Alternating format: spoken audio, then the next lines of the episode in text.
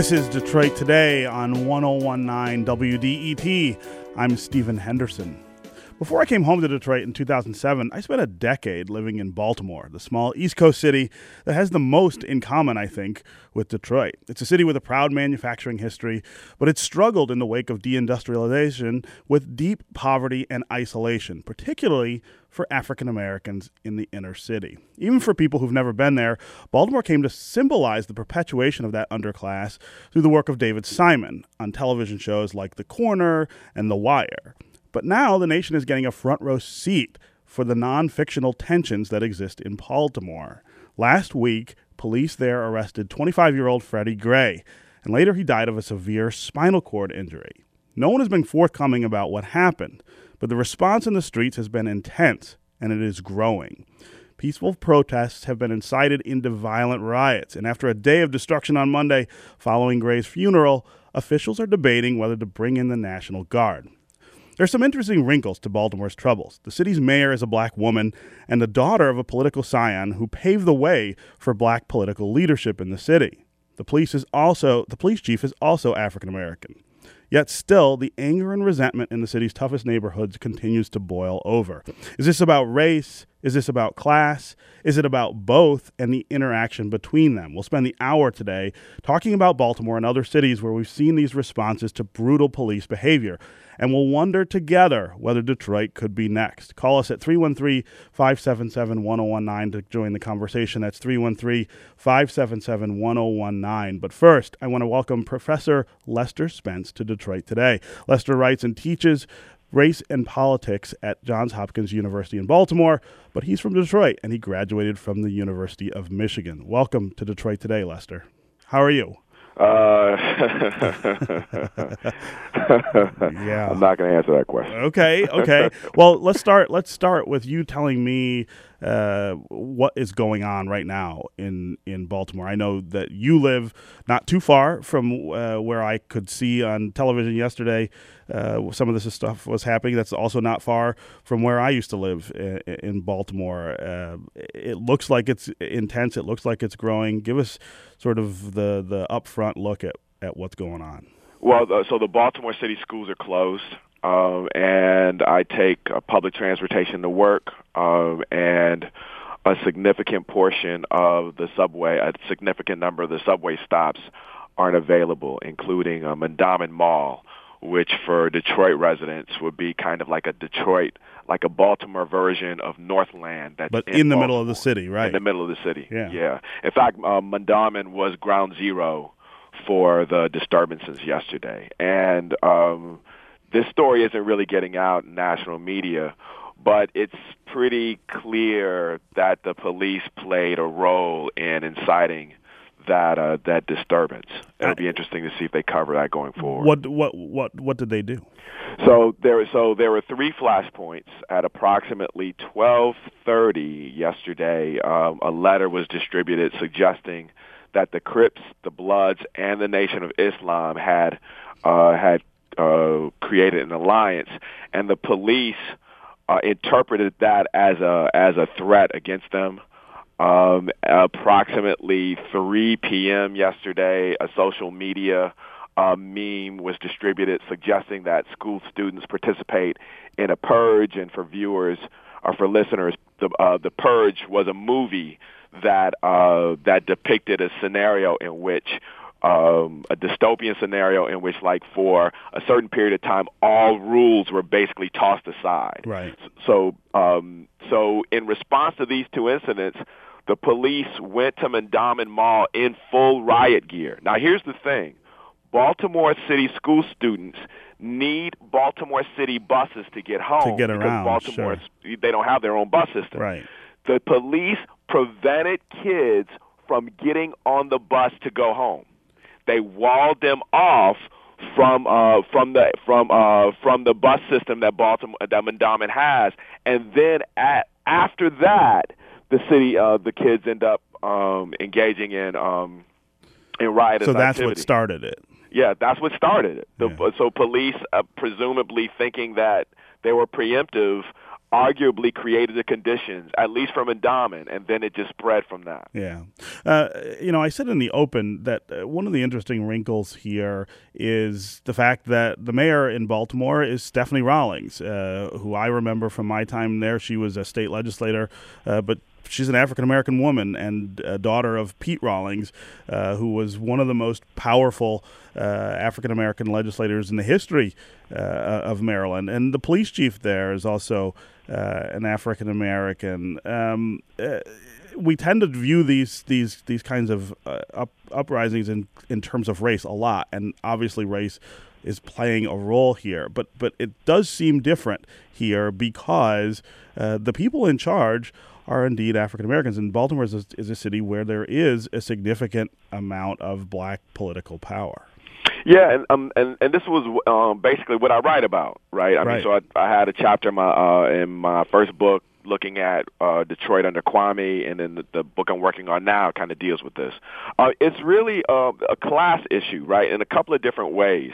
So Stephanie Rawlings Blake, um, in her speech, she really didn't. The speech she gave yesterday, maybe she got 20 words in before she kind of talked about thugs before she talked about thugs looking to ruin the city. Right. And it's important, and you know, it, for those of us who are here in Baltimore who are kind of sensitive to the long history of anti-black police violence, it's really interesting that she's never ever used that language to to uh, talk about the police.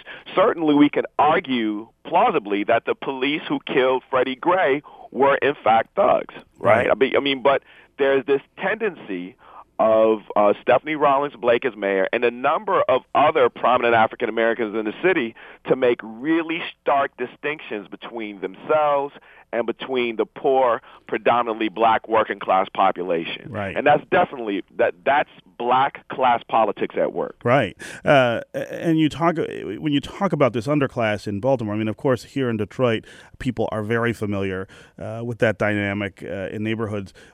Another difference, though, in, in a place like Baltimore, that I always felt like uh, was was noticeable is the density uh, in in these neighborhoods. Uh, here in Detroit, we're used to, to places uh, being pretty pretty cleaned out uh, and and and very sparsely populated in Baltimore, you have uh, neighborhood after neighborhood uh, where people are trapped in this this sort of underclass existence, and there are a lot of people in those in those places. Yeah, they're really, really they're really thick. So the predominant form of housing of working class and poor housing in Baltimore is a row house, and a row house is basically a two to sometimes three story house that's incredibly thin Right. It right? can be like, like 15 feet people, wide. Yeah. Yeah, you could put two people next to each other if you and and they probably both couldn't extend their arms all the way to the other side other side of the wall without butting up against it. Right. So you have these places that are densely packed together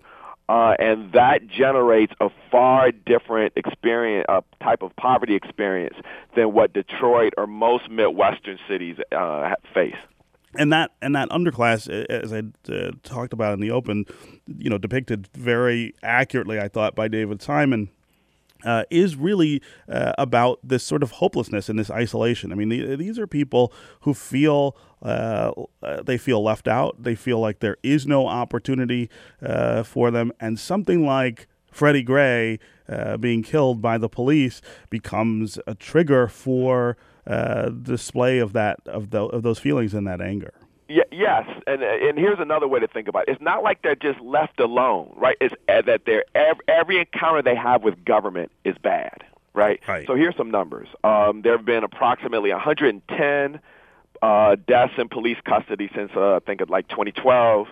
Uh, the police have uh, the city's paid out approximately six million dollars in police-related lawsuits tw- since 2011. Um, they don't deploy under the um, the African American police uh, chief, who I have to say, um, one of the interesting interviews he had when he first got appointed is he noted that Baltimore had like 1950s era uh, racial politics, uh-huh. right? To give you a sense of what's going on. Sure. But but um, the last thing is while Stephanie Rawlings Blake as mayor didn't implement zero tolerance policies. Mayor O'Malley did, and in his last term, he made 700,000 arrests, and Baltimore only has 600,000 people. So, and the bulk of those arrests are made in areas like where Freddie Gray lived. I mean, and, and one more point that, that sure. that's jumping out: the census tract that Freddie Gray lived in had over spent over $47 million in incarcerating its, resi- incarcerating its residents. Um, and then, yeah, one more. I've got all these factoids. Right. and then one more thing. Freddie Gray and his family had a lawsuit. I think it's pending because Freddie Gray and his uh, and his siblings all suffer from lead poisoning. Right, which is a huge deal in in Baltimore. I, I remember very well uh, the extent of of lead poisoning in uh, particularly East Baltimore. It was was my memory, but in, in these row houses that uh, you you had uh, lead paint. Uh, all over the city, and that, that the number of kids who were exposed to this is is an incredible, incredible number.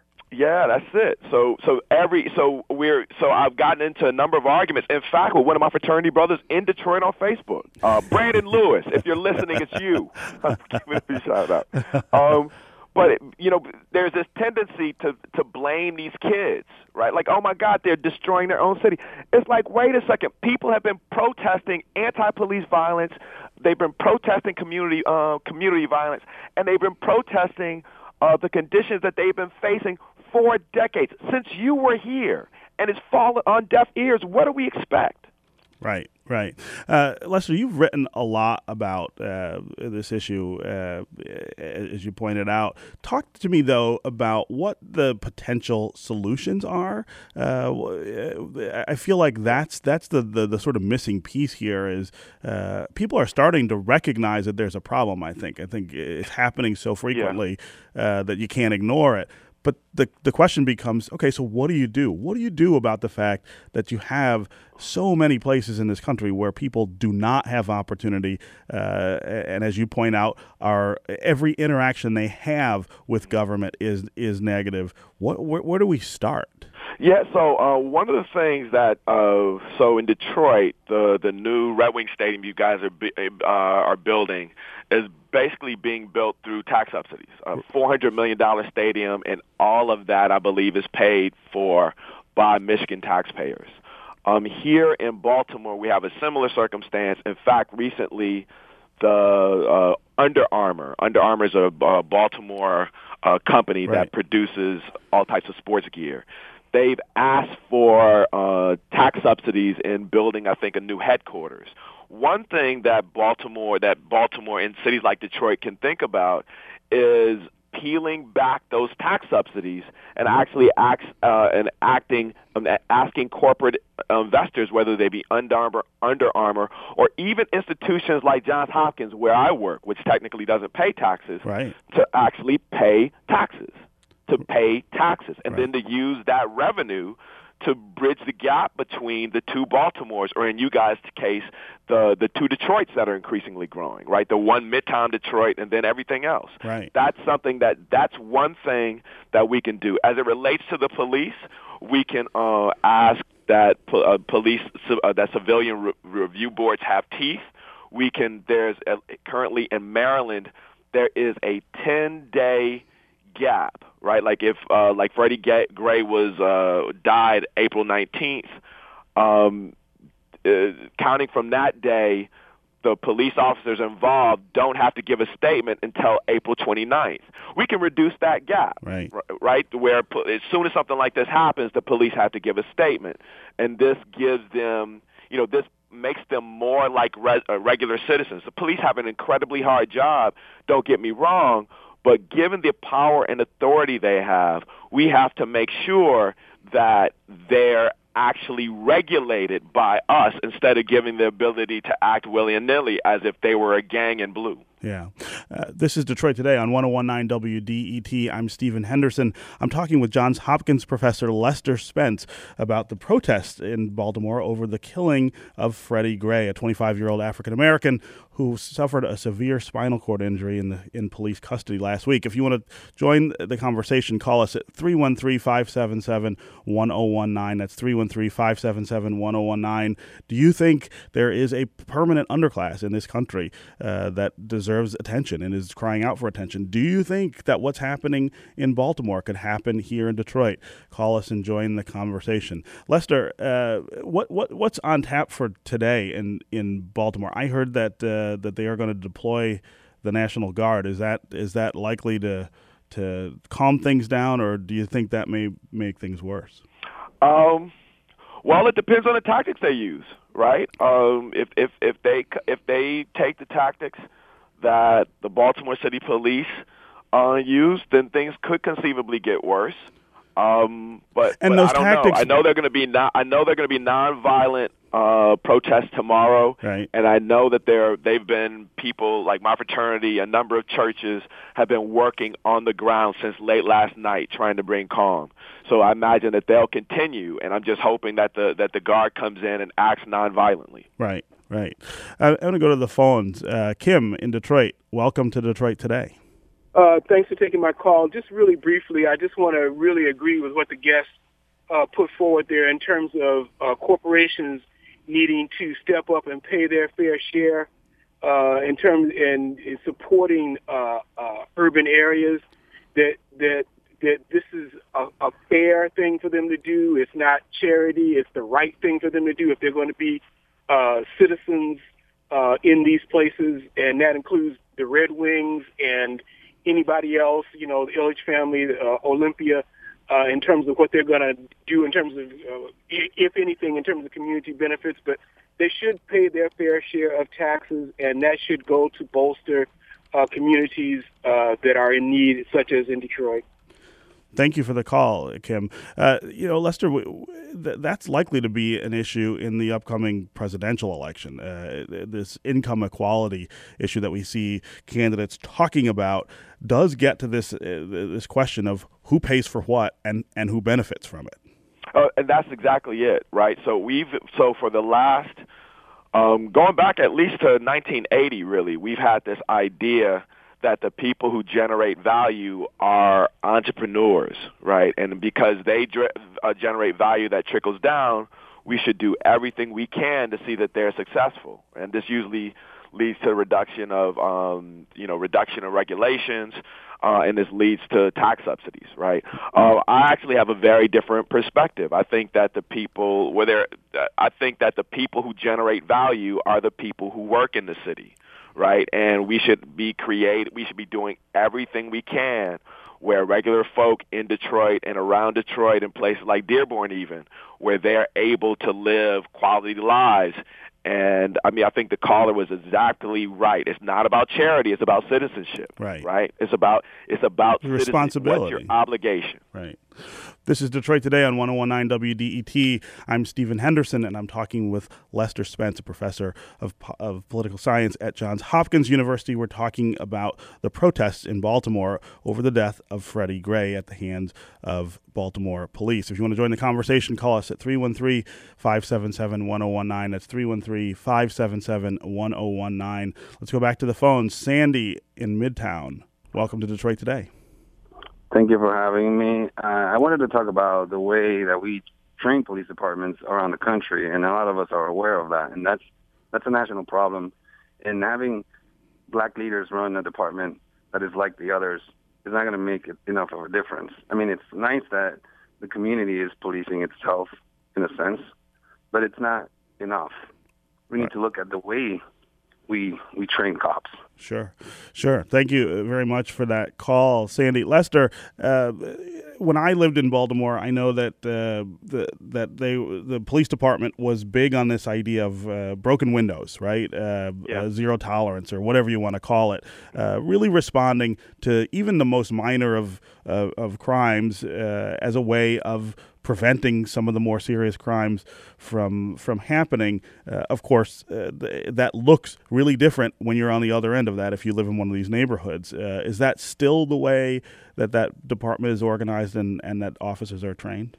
Well, they don't have the exact same policy anymore, and they've started to use more like uh, like large-N data stuff. I'm, I'm sorry for the for the listeners. They've started to use kind of like statistical measures to kind of identify high crime points and to kind of kind of contain crime there, so you don't have the kind of willy nilly uh, approach to arrest that they had.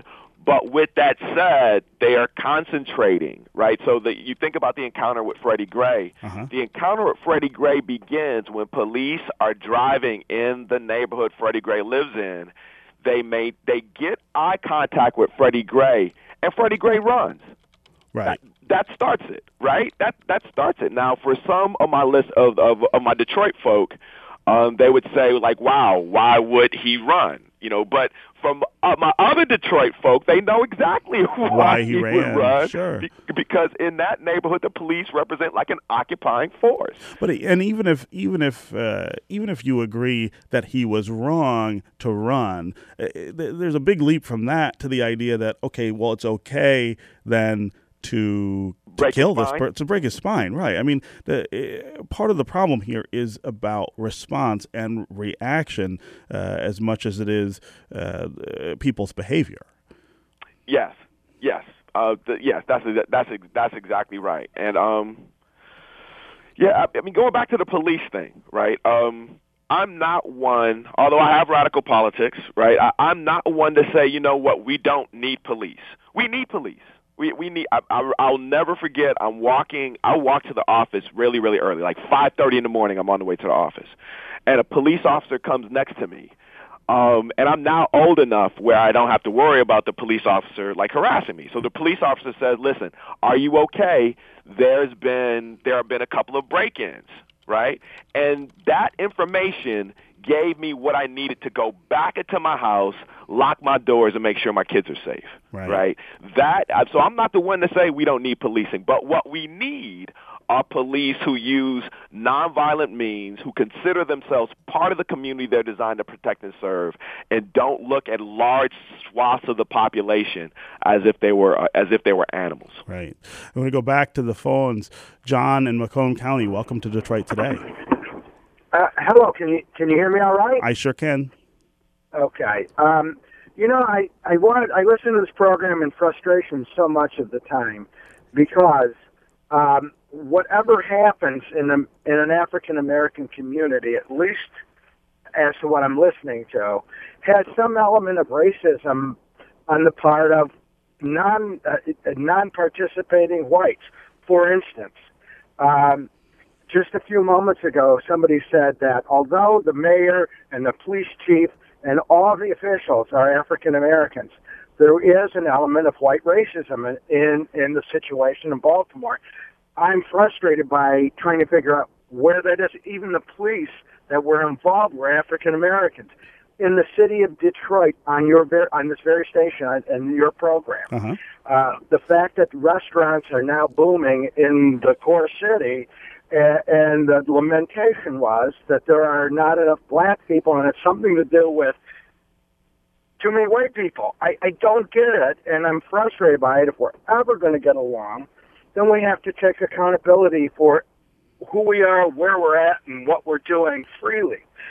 The last point I want to make, and I will shut up after this. That's okay, is that, is that uh, corporations just a moment ago uh, someone commented that corporations need to step up and do the right thing, quote unquote. Well, if corporations are going to come into any neighborhood and set up shop and do business and employ people, they have to feel safe and they have to have confidence that the neighborhood is going to be able to support them and there won't be large scale rioting, looting, and, and crime going on. And the people who live there are qualified to work and participate in those businesses. That's my comment, and okay. has nothing to do with race. I don't care where you go. You're in business, you want to you want to make money, and you want to be able to serve and sure. and interact with the population of that of that community. I'll shut up comment. Uh, thank you very much for the call, uh, John. Lester, I, I, hear that a lot. People push back and say, "Listen, uh, why are why are we talking about this as though it's in racial terms?" Uh, on the surface, uh, just looking at this incident, you have, as I pointed out, an African American mayor, an African American police chief. You had African American officers. Uh, why why is that not the the sort of counter to the idea that, that this is that this is about racism? Uh, so what I've been careful to do, and, uh, and in fact you did this, right? So they begin. Well, you at least asked the question. Uh-huh. This is not a race thing, but th- this is a race and class thing. Right. Right. So if we're talking about, um, uh, so if we're talking about corporate uh, development in cities like Baltimore and Detroit that have large black populations, there's a racial element in the degree to which um, the cities themselves have kind of been hollowed out by ind- deindustrialization. It's not uh, it's not a coincidence that the cities most hollowed out by deindustrialization are cities with large black populations, Right. right? So in Detroit, Detroit, um, in Detroit, and I hope um, the brother's still listening. The Detroit's population doesn't begin to fall after the 1967 rebellion or riots. Detroit's population starts to fall in 1950 1960s. Yeah. or even yeah. 1960s, Yeah. right? Between 1950 and 1960, there's a big population Sure. drop, Yeah. right? That's because whites were given. That's in part due to the fact that whites were given the ability to move out legally. While blacks had to stay, Right. That same dynamic you see present in Baltimore. Now, again, because we're talking about in both Detroit and Baltimore's case, we're talking about black leadership. It's not solely about racism, but but to but to talk about uh, uh, but to talk about this as if there was a, just a, a class dynamic, Yeah. it's Well, I- wrong. It's it's very difficult, I think, to to, to get people to sort of focus on uh, sort of historic structural racism and the effect that still has. I think that, that that's a conversation uh, that is very difficult to have these days because you do see so many instances and examples of African Americans who have overcome that historical structural racism. Uh, our president being being Exhibit A, of course, uh, but that I I think there is a disconnect sometimes that that says, well, that means none of this other stuff uh, still still exists. Uh, I want to go back to the phones. Linda in Grosse Pointe, welcome to Detroit today. Hello? Yes, Linda. Hello? Yes, Hello? are you there? Hello? Yeah, we're here. Um, yes. My name is Linda. I am a white suburbanite in Grosse Pointe. My question to our guest is, how can you explain to me, or can you explain to me, why it is the community in Baltimore is repeating Los Angeles, Detroit that you just mentioned? These are people out destroying their own neighborhood, and I don't see how that respects Mr. Gray or his family, who I support. I support the community, what they're trying to say. But what is this? What is it? What does the destruction of their own community do for them? Uh, thank you very much for that question, Linda. Lester, uh, we we see on TV the images people uh, going through uh, the CVS in their neighborhood or overturning cars in the streets, uh, uh, breaking shop windows.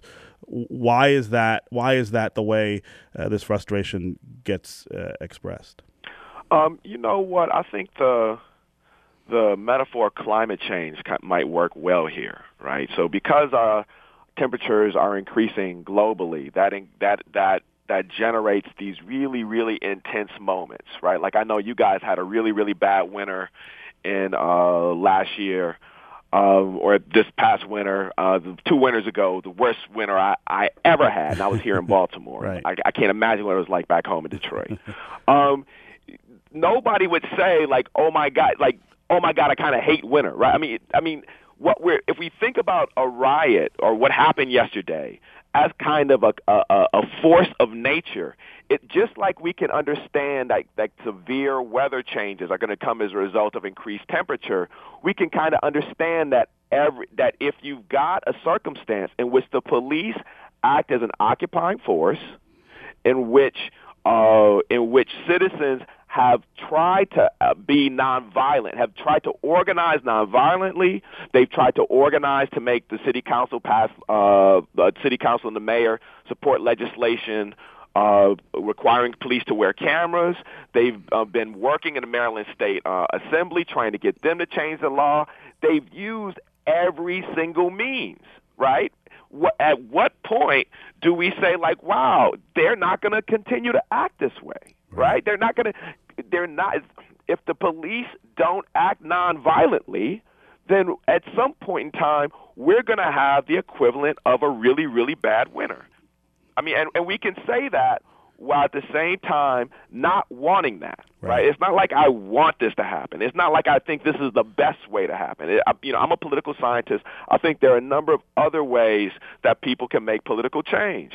But I, as a political scientist, I also know that if you don't have uh, a police department uh, that's responsive, if you don't have a government, a local, a state, or a federal government that's responsive, this is what's going to happen. Right. This is Detroit Today on 1019 WDET. My guest has been Lester Spence, a professor of political science at Johns Hopkins University in Baltimore, where protests over Freddie Gray's uh, death have uh, shaken the, the city and the nation. Lester, thank you very much for being here. I'm very, very thankful that you guys are around. I will have you back soon. yeah, I'm so with that. All right. Uh, we'll be right back with more on the Baltimore protests. Stay with us.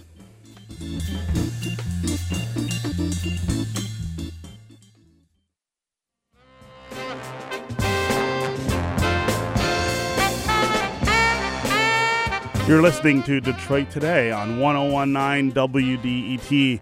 I'm Stephen Henderson, and we are talking about the protests in Baltimore over the death of 25 year old Freddie Gray, an African American who was arrested by police and then was uh, later killed uh, with a severe spinal cord injury. Joining me now is Kenneth Burns, a reporter for WYPR, which is the Baltimore public radio station. Kenneth, welcome to Detroit Today.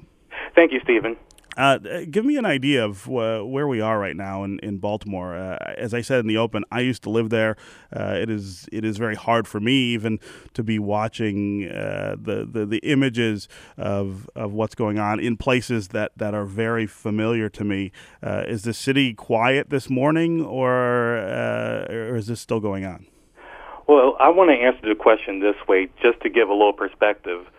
I actually live close to where the uh, center of the violence that took place yesterday. I uh, I frequent Mondawmin Mall to. Uh, there's a Target there. I'd normally pick up uh, some stuff there. Uh, I drive by the CVS that was uh, looted then burned uh, each time I go to the station. So, uh, just to give you an idea, it's it's a little quiet. Residents are starting to clean up uh, from uh, the looting from last night, and uh, everyone is. I mean, you talk about being on edge. I'm pretty sure I could say this with full authority that everyone's on edge right now. Yeah, uh, and are they on edge because they feel like uh, this is likely to flare up again today in the same places, uh, or is there something else uh, sort of in the offing? I I think it's just everyone's nerves being jangled. Uh, we no one knows what will happen next. Uh, it was I was with the protest Saturday night and that's when things started to turn violent. Things did very much started peacefully as uh, as the protesters marched from uh, the Sandtown Winchester neighborhood where Freddie Gray was arrested down to City Hall, and then later in the evening, I want to say about an hour before the start of the Orioles baseball game, that's when things turned violent. But right now, it's everyone's on edge, and then uh, of course uh, residents are shocked. The ones that really wanted to see peaceful demonstrations and the ones who uh, who really wanted to see justice. They're they're shocked at how, particularly how uh, violent things turned Saturday night.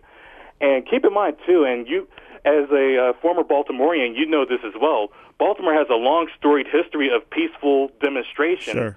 Even when uh, the most the last uh, person who died in police custody, Tyrone West, those protests were uh, peaceful, organizers made sure that participants did not go out of line and harass anybody.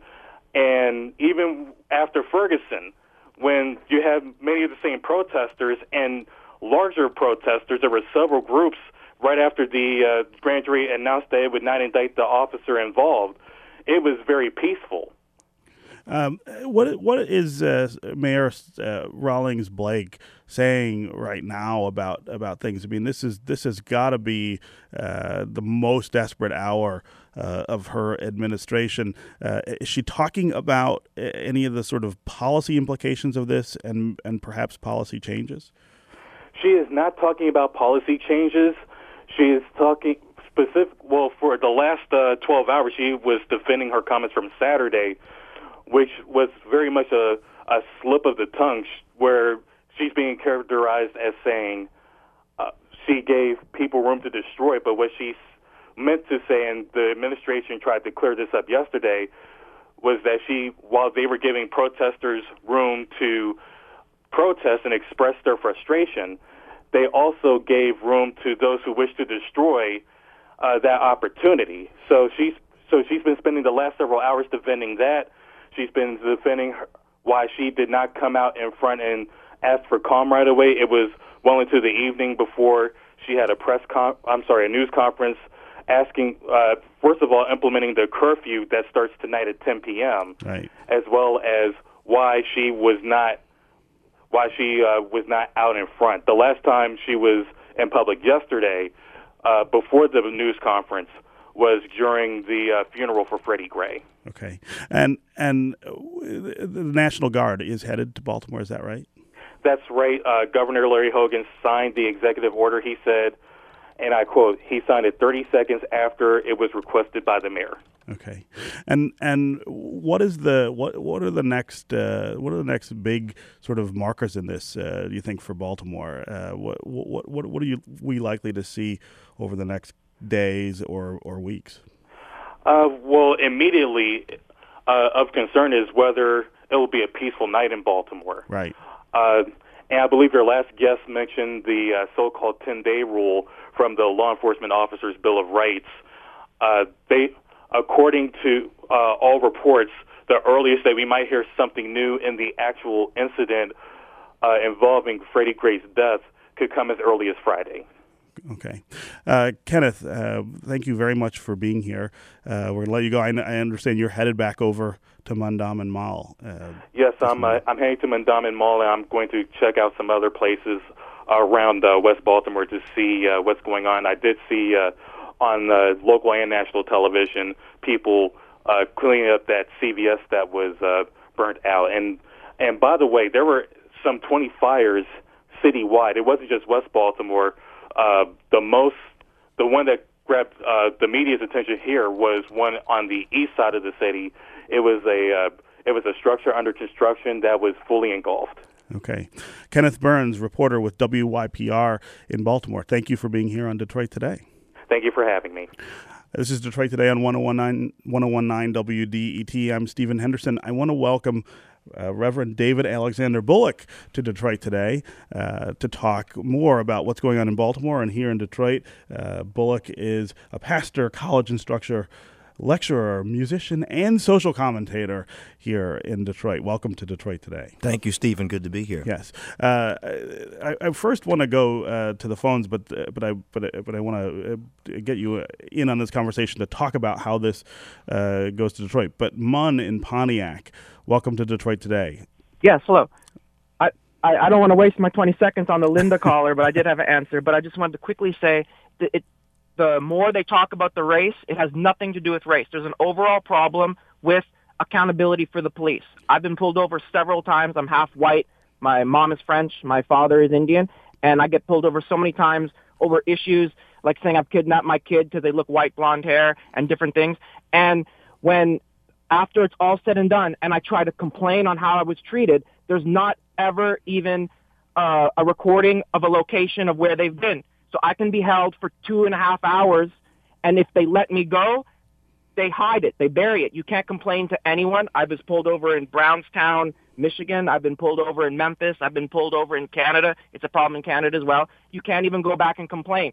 So this artificially makes the statistics look so clean that we're so we have a good sense we're good detectives every time we pull someone over there's a problem it's because for however many people you've pulled over and released them and it got buried. This is what has to be looked into. As soon as you, they want you to make it about race, because as soon as all the educated people make a clean, good discussion about race, that's what they want, because then they can fire up the right side and get those buttons pushed. If you just specifically focus on the corruption and the no accountability of the power of the police, you can win your argument. Thank you very much for the call, Mun. Uh, Reverend Bullock, that sets the stage, I think, for the discussion here in Detroit. Uh, what we're looking at is happening in Baltimore. You work here uh, in Detroit on some of these very, very same issues. That's right. You know, um, you know, all due respect to the caller, I do think that there uh, is merit in saying that accountability for law enforcement is a concern. Uh, indeed, in the Detroit City Charter, uh, a provision was put in there for uh, at least some of the police commissioners to be democratically elected yes. in an attempt to try to give citizen oversight to the police department. Uh, in the wake of bankruptcy, that has not been fully enfranchised, right. um, which raises questions about the city of Detroit's police department relative to citizen oversight and accountability. Right. Um, you know, but but that is a live question. But but we cannot discount the role of race and class. Uh, race is a factor. Baltimore is much like Detroit, you know, about 650,000, 700,000 people. Detroit's about the same number, uh, mostly African American, uh, affluent midtown and downtown in Baltimore, uh, outlying neighborhoods, uh, low to middle income, high poverty in those areas. And, and so Detroit has a similar profile. And, and, and then the history of policing police brutality, uh, the legacy of slavery, the legacy of lynching, the legacy of African American men being considered thugs, gangsters, etc. So Darren Wilson says, "I saw Mike Brown and he looked like a super demon." Sure. Um, you know, I mean, all of that sort has of mythologizing has, yeah, of the black uh, criminal uh, thug. Right, right. Sure. You know, this gangster. You know, every every African American male with a hoodie or uh, you know in a certain uh, location is a gangster and so should be treated a certain kind of way. I think where race comes in uh, is not kind of an overt racism by police officers, but it, it's a how does the perception or the climate or culture uh, or the image of the person who is being arrested or investigated factor into uh, how a police officer treats them. You know, when I watched the video of Freddie Gray, Uh-huh. I mean, he's obviously screaming. I mean, he's, I mean, at the top of his voice. Yeah. So whatever he's done, I mean, if he was in a chase, if he hit a cop through a can, kicked a stone, you know, uh, some racial slur or uh, obscenity. The fact of the matter is, on the video, he is screaming at the top of his lungs, and they just scoop him up. Right. Right. No gurney, no EMS, no emergency responders, and so one wonders, um, you know, what what happened, and and and why uh, did those police officers not feel like he was worth a certain kind of first response? Sure, Right. And so and so that's why people are mad.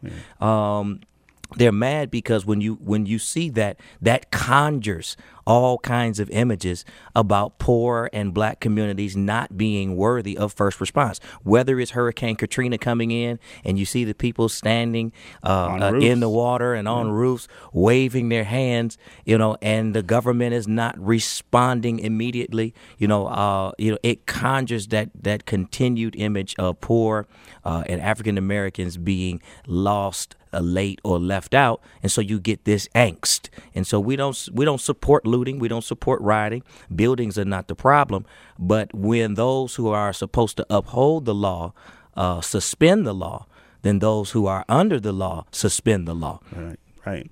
This is Detroit Today on 1019 WDET. I'm Stephen Henderson. Uh, we're going to take a quick break. Uh, when we come back, we'll talk more about protests in Baltimore and police relations here in Detroit.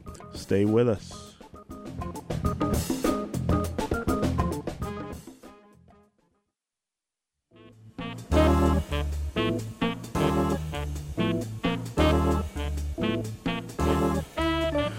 You're listening to Detroit Today on 1019 WDET. I'm Stephen Henderson, and I'm talking with Reverend David Bullock about the protests in Baltimore over the, death of Freddie Gray and the general uh, police citizen relations here in Detroit. If you want to join the conversation, call us at 313 577 1019. That's 313 577 1019. I want to go to the phones uh, again. Sarita in Detroit. Welcome to Detroit Today. Good morning. Good morning. Yes. All right. This is Sarita. Uh, thank you. I appreciate the conversation. I wanted to comment on a, a previous caller who posed the question as to why people could destroy their community. And I, you know, agreeing with what Professor Spence said, there is this energy and frenzy of emotion. But I don't understand why people are able to accept this in the face of, you know, mindless celebration, but recognizing years of injustice, you know, inequality that is so blatant today, and the lack of access that people have, that people don't understand how that emotion, how that anger and frustration works itself up into what we're seeing happening in Baltimore. And again, as your, your current guest said, it is not as if anyone condones the actions, but we need to get away from referring to it as, you know, thug behavior. It's a, total mischaracterization. Right. Thank you very much for the call, Sarita. Uh, uh, Reverend Bullock, uh, how how likely do you do you think something that's uh, like what's happening in Baltimore could happen here in Detroit? You know, I think it's I think it's very likely in the context of uh, post Trayvon Martin, post Mike Brown and Ferguson, um, post Eric Gardner. I mean, we're seeing this you know, happen a lot. This, this, we're we're trending. You know, I hate to use a social media term uh, to describe uh, what we're seeing, but we are trending. I mean, even last night there were spontaneous uh, marches in Brooklyn, across the Brooklyn Bridge. Some police officers were injured in Brooklyn. A spontaneous uh, protest march in Oakland, um, California. I mean, so so we're seeing people um, becoming fed up with what they believe are unjustified responses by law enforcement. Also, we're seeing a kind of glamorization uh, of victims of police brutality in the media as well, which which has positive benefits, but but also creates a, a potential national hysteria. Uh, so that whenever law enforcement responds in a certain kind of way, you know, there is no time for judgment. There is no time for thinking through an investigation. It's a, it's immediate charge and response by the public. And so, you know, I wonder how media, you know, strikes a balance between reporting and you know generating hysteria. Sure, so, sure. But of course, you know, it, it could happen in Detroit. Detroit has a lot of the same features of a Ferguson uh, or a Baltimore in, in terms of high African American population, uh, high high poverty outside of Midtown, concentrated downtown. poverty, yeah, yeah, and, and, and, intergenerational poverty that uh, right, right, and and intergenerational trauma in terms of dealing with law enforcement. And, and I think that's something that maybe people who are reading the Baltimore narrative may not be able to read. I mean, you're talking about um, people who have years of trauma as it relates to law enforcement, who have lived in almost a militarized zone. And, and and I wouldn't call it an underclass, you know. I know it's 50 years since the Moynihan report, right. and you know that, but that that word doesn't really speak to what I think is a post hip hop, urban African American generation uh, that grew up on music that had lyrics like F the police and at the same time has a lived experience where every time they saw a police officer, their uncle was being arrested, sure. their, their, cousin was being arrested, their, their brother was being arrested, they were being arrested. And so they have no positive relationship with, with law authority. enforcement or, or authority in general. Yeah. And so I, I, I think we're dealing with um, law enforcement relating to a, a new uh, generation and a particular class of people. And, and, so I think this has to be sorted out. This is not going to be fixed uh, right. by peace Overnight. in 10 days sure. or a protest. Could it happen in Detroit? Of course it could. Sure. Uh, Aaron on the west side, welcome to Detroit today. Hi. Thanks for taking my call. Sure.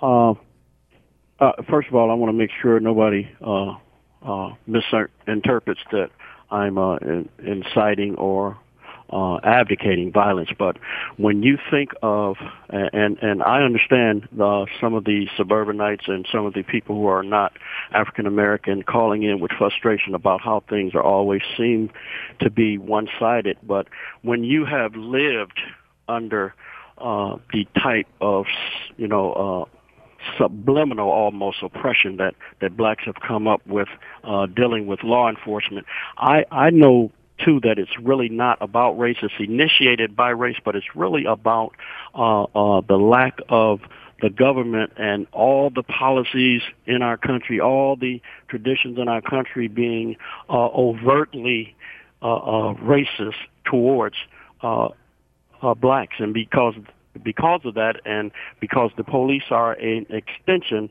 of the government, uh, we are treated a certain way. And the frustration over years and years and decades and decades of not being respected, not being uh, protected, uh, the frustration comes out uh, the only way it can in violence. That is not a solution, but it draws attention to the problem. I believe that just like this country was forged in violence with the uh, Revolutionary War because the people here felt like they weren't being represented and weren't being respected. The same thing is occurring w- within our, our our society, and we need to look at it for what it is.